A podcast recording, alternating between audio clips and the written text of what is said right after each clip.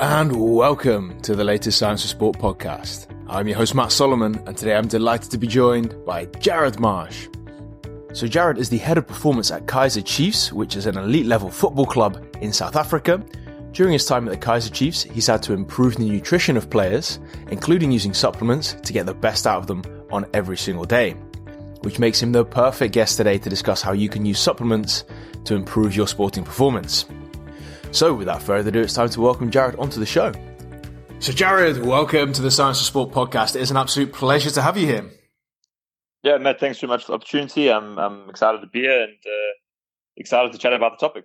Absolutely excellent. So, before we kick off, can you give us a quick update as to who you are and what you've been up to until now? 100%. So, uh, I'm actually trained and educated as a, a rehabilitation specialist, and, and I've held the position of head of performance at one of Africa's biggest football clubs for the last seven years. Uh, and over the last couple of years, I've I've basically developed this keen interest in in supporting areas that we would kind of define as being behind the curtain, uh, those being nutrition and, and wearable tech. And I'm hoping that through my experience and knowledge, and a bit of a Dunning Kruger curve there, but basically hoping that my experience and knowledge can help educate the coaches of tomorrow and help develop uh, the athletes of, of the future. And uh, you're about to kick off the season as well with uh, with the Kaizer Chiefs, right? Yep, hundred percent. We're going into our our second round of fixtures, uh, starting off with the cup game this coming weekend. So it's uh, it's all systems go on our end. Absolutely excellent. If we don't name this podcast "I Predict a Diet," then uh, we've missed a trick there somewhere. Um, yeah. so, um, right, in terms of the uh, the supplement world, right? Obviously, that's a that's a really vague and sometimes mysterious world as to knowing exactly what's in there and whether it works, all that kind of stuff. So, when we're looking at sports supplements, what's the difference between something which is then a supplement and something which is then considered as doping? So basically, sports supplements are, are what we would define as as ergogenic aids, and and to put it plainly, uh, an ergogenic aid is is broadly defined as a technique or substance that we would use uh, to enhance performance, and, and that comes in uh, a different uh, kind of ways. It's either nutritional, it's pharmacological, it's physiological or it's psychological aids. Um, so to give you a, a, a basic uh, example of that, a, a, safe version of that would be something that we all know as, as carbo loading that we would do a day or two days before an endurance event. And an unsafe version of that would be something like blood doping or, or use of steroids. Uh, so these sports supplements are, are banded as ergogenic aids, obviously through the nutritional and psychological benefit. Um, and basically, these supplements can give an athlete uh, or athletes the ability to improve their performance physically or physiologically uh, in training and competition. And um, yeah, basically that's what we would define as, as a sports supplement. Doping, on the other end, is uh, something that we would do that doesn't fit into that that same role. Uh, we would define it as something that's potentially unsafe. And again, that comes through use of of blood doping, steroid use, uh, uh, recreational drug use, and um, yeah, there's a there's a a vastly big difference between what the general population would take uh, as sports supplements and yeah, basically your your doping. Um, when it comes to those supplements, then is there is there a risk of contamination? Because there's been a lot of stories, obviously, with uh, certain supplements getting onto the market and they work really well. Well, yeah, they worked really well, unfortunately, because someone decided to put some stuff in there that shouldn't be in there. Um, so how how do we then know that sports supplements aren't yeah, laced with certain substances which you shouldn't have. Yeah. So look, I mean, cross contamination uh, can happen anywhere, right? So if you if you go to the supermarket and you pick up any product, you'll see on the back there's a warning that that this product may contain dairy or nuts or, or any other kind of um, food group, and that's just a, a, general warning that this factory that produces this product also uh, produces products that contain other groups that maybe aren't a, a prime ingredient. And the same way, uh, supplements are produced. They're produced in a factory. Uh, and you never know what's being produced in that factory apart from the supplement that you're buying. So if you're if you're walking into um, a shop and you're buying a protein, for example, we don't know is it just protein in there or is there potentially a, a contaminant? And um, basically, that's where uh, systems like informed sport and informed choice uh, were developed to make sure that these products are being tested and screened and are what we would call low risk products coming uh, going forward into the market. So, in terms of then recommendations for athletes, uh, if you are in a sport which is then a professional sport and you're being tested, uh, they need to to find these labels and make sure that they're tested. 100%. So uh, the group basically informs sport. Uh, what that means, and you'll you'll see a logo. It's a nice uh, big gold and, and, black logo that's that's printed onto the side of these uh, these screened products. That product has been safely checked for any kind of cross contaminant. Um, again, there's there's never a 100% guarantee on products being safe, but through processes like Informed Sport, we know that that product has been checked a number of ways, um, and that's through batch testing on every single product that gets released. Uh, Informed Sport has also released um, Informed Choice, which is basically um, checking products that have been released to the market. There's informed manufacturers, so basically screening of the facilities that that these products are being produced in, and informed ingredients. So basically the base product that's that's being used. So whether it's um, it's protein powders or it's some kind of ingredient that's going into a product, those individual ingredients are being checked as well. So you're basically getting a, a, a collection of techniques that are being used to make sure that products are are as safe as possible. Um, and basically, if you if you're getting a product that's informed sport approved, then you know that that's going to be the safest product that you can use. Cool. So we've got then we know we know that our supplements are then tested effectively and they're, they're safe to use. Um, yeah. and we know that then there's a difference between that and doping. So what are the advantages then to, to taking these supplements? Well, look, I mean, research has shown us that um, supplements can can help us in a number of ways. Um, so they can increase, for example, resistance to fatigue, and they can help improve muscular power, endurance, uh, reaction time, cognitive performance, um, sleep quality. The, the list is endless, basically. And the amount of research that's out there to have proved that these supplements can have a positive effect on our performance uh, in a number of different ways is there's a mountain of it. Um, so we know that these products do help.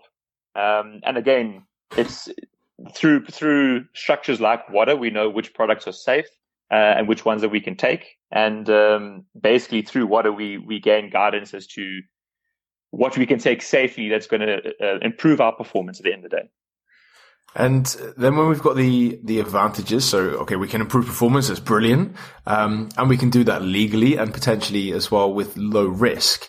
But what are then the disadvantages? Because obviously, with every every advantage, there comes some kind of disadvantage as well. So, what what are the downsides to that?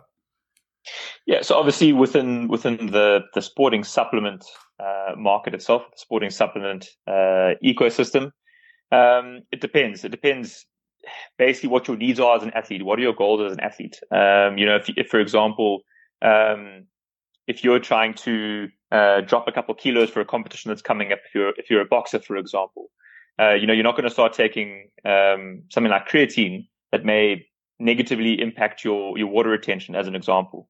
Um, there are sometimes downsides to taking certain products, but in general, most sports supplements are are going to be safe.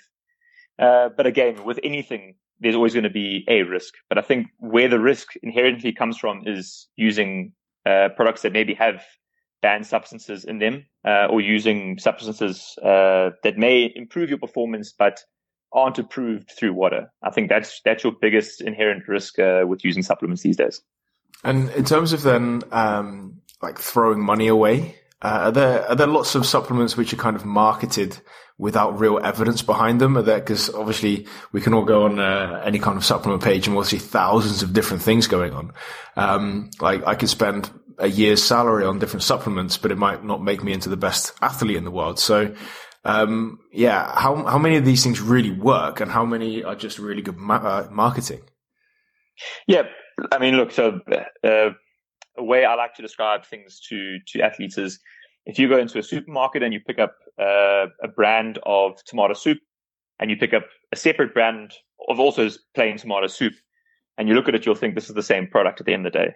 Uh, but if you look at the ingredients on the back end and the quantities involved uh, with those ingredients within the manufacturing of that product, they'll be vastly different. And that, that creates uh, differences like taste, texture, and, and so on. So basically, if you go into any kind of store and you pick out a, a protein supplement, for example, you'll think, well, this is exactly the same thing as, as the bottle that's next to it. And sometimes it's not. So you can be buying what we would deem an inferior protein um, so a protein that you'd require maybe four scoops to use as opposed to another product where you might require two scoops to get the same kind of protein content. Um, so that you, you can waste money heavily on on buying products that maybe are marketed very well, but the ingredients and the quality of the ingredients may be inferior.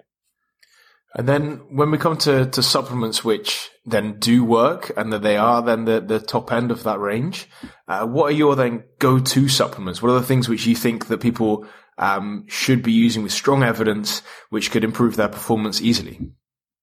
So we like to take things slow when we, we start with education of coaches and athletes and we, we like to get the basics done first. And how we do that is we reinforce through, through three different products or, or um, groups of, of supplements, sports supplements, and those are going to be your your proteins. So that could be broken down into your whey protein or casein protein, and then obviously looking at creatine. Um, although that's a little bit more age specific, it's individualized as, as to um, the athlete's needs and and what their goals are. And then the other product that we would normally try and reinforce, which is readily available, would be caffeine, and that can come through the form of of a caffeine gel uh, caffeine gum or just a normal double espresso before competition. So by reinforcing those three kind of baseline products, uh, we can create habit and trend and uh, and and see how those affect an, an, athlete's performance. And if we see positive um, outcomes in terms of performance and, and education and understanding from the, the athlete and coach, then we can start branching into more advanced products as well. And obviously, protein is a is a very clear one, right? Like we pretty much all understand what protein does and why it's important. Um, caffeine is also very well known because we use it to to stay alive and uh, complete our work. If you're like me, um, but uh, creatine, yep. then some some people might not know exactly what that does and, and how it can improve their performance. So, can you give us a little, yeah, a little whistle stop tour of creatine and what it can do for you? Yeah. So basically, again, creatine is just a, a product that we would add to um, maybe a, a pre-exercise drink. We would how we normally describe it is a loading phase that you would normally take it to increase the amount of, of creatine available within within your body uh, for about a week, and then you take that throughout the next couple of weeks onward. And and what creatine basically does inherently is it increases your your muscular strength and uh, resistance to muscle fatigue or exhaustion. It can help with things like power output, um, uh, repeated sprintability, um, sprint speed, and um, it's a really available product. Uh, naturally comes to the form of of maybe red meat, um, but obviously in a in a very uh, minute amount. So by using creatine as an external product or, or sports supplement, we can increase the amount that's in your body, and obviously then increase the performance of of the muscle itself. I think that's uh, that's really good to know and, and super important for a lot of people who might want to consider those top three uh, supplements that you mentioned. Um, when we're looking at younger athletes, is there a difference in, in what they could and should be doing compared to older athletes? Because I can imagine that you're not advising 12 year old athletes to uh, take creatine and protein all the time. Um, so how does that advice differ from maybe the, the top end professionals compared to some youth athletes who may still need to, to develop and uh, learn a little bit about nutrition? So I think you just mentioned that there is, is nutrition is is at the forefront. Um, your your sports supplement range or market, right, is geared towards improving performance of your, of your high end athletes or your recreational athletes. But what comes first is, is nutrition. So as a as a youth athlete or development athlete, um, you need to basically get your your your nutrition in check. Make sure you're having your structured meals. Uh, make sure your hydration's on point, your sleep is on point.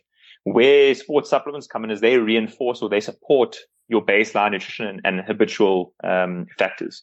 So, you know, coming in and taking a, protein supplement isn't going to fix the, your ability to to lift heavier. It's not going to necessarily impact your your sleep quality if you're not getting enough sleep every night and if you're staying up late every night. So, when it comes to youth athletes, we always reinforce uh, nutrition as a primary um, focus first. And then basically once an athlete has turned 18 or older, we'll start to to introduce sports supplements and um, and discussions around sports supplements. I think that's uh, some really interesting advice for, for the younger athletes as well. Um, and important stuff because obviously, yeah, if you jump the gun there and, uh, and you're starting to, to do things incorrectly or without the right support, then that could lead to some, uh, some issues. And when, when you take then the, those higher end athletes, the 18 pluses, um, let's say you're going to take an, an 18 year old who's just new to that whole world. Everything is in order. So you've got like the, the nutrition is in order, the sleep is in order, all of that stuff is sorted. How can an athlete like that know whether supplements work for them and how can they then test that?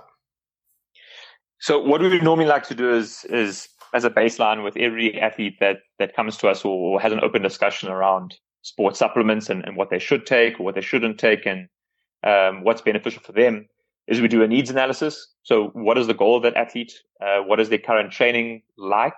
Um, are they more endurance based? Are they strength based? Are they team sport on field?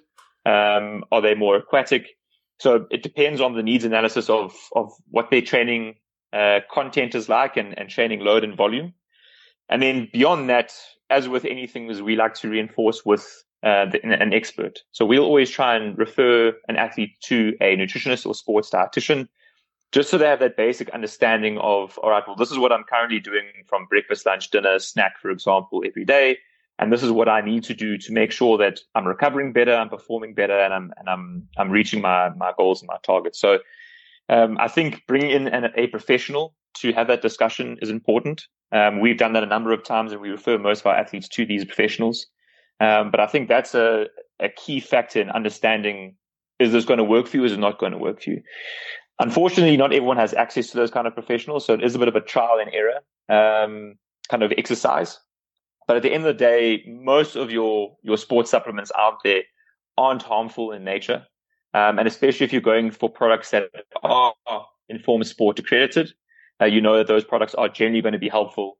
And sometimes it's about seeing what's out there, self discovery, accessing information that that's um, that's on the internet, and um, and then basically seeing what works for you from there. If you don't have access to these professionals.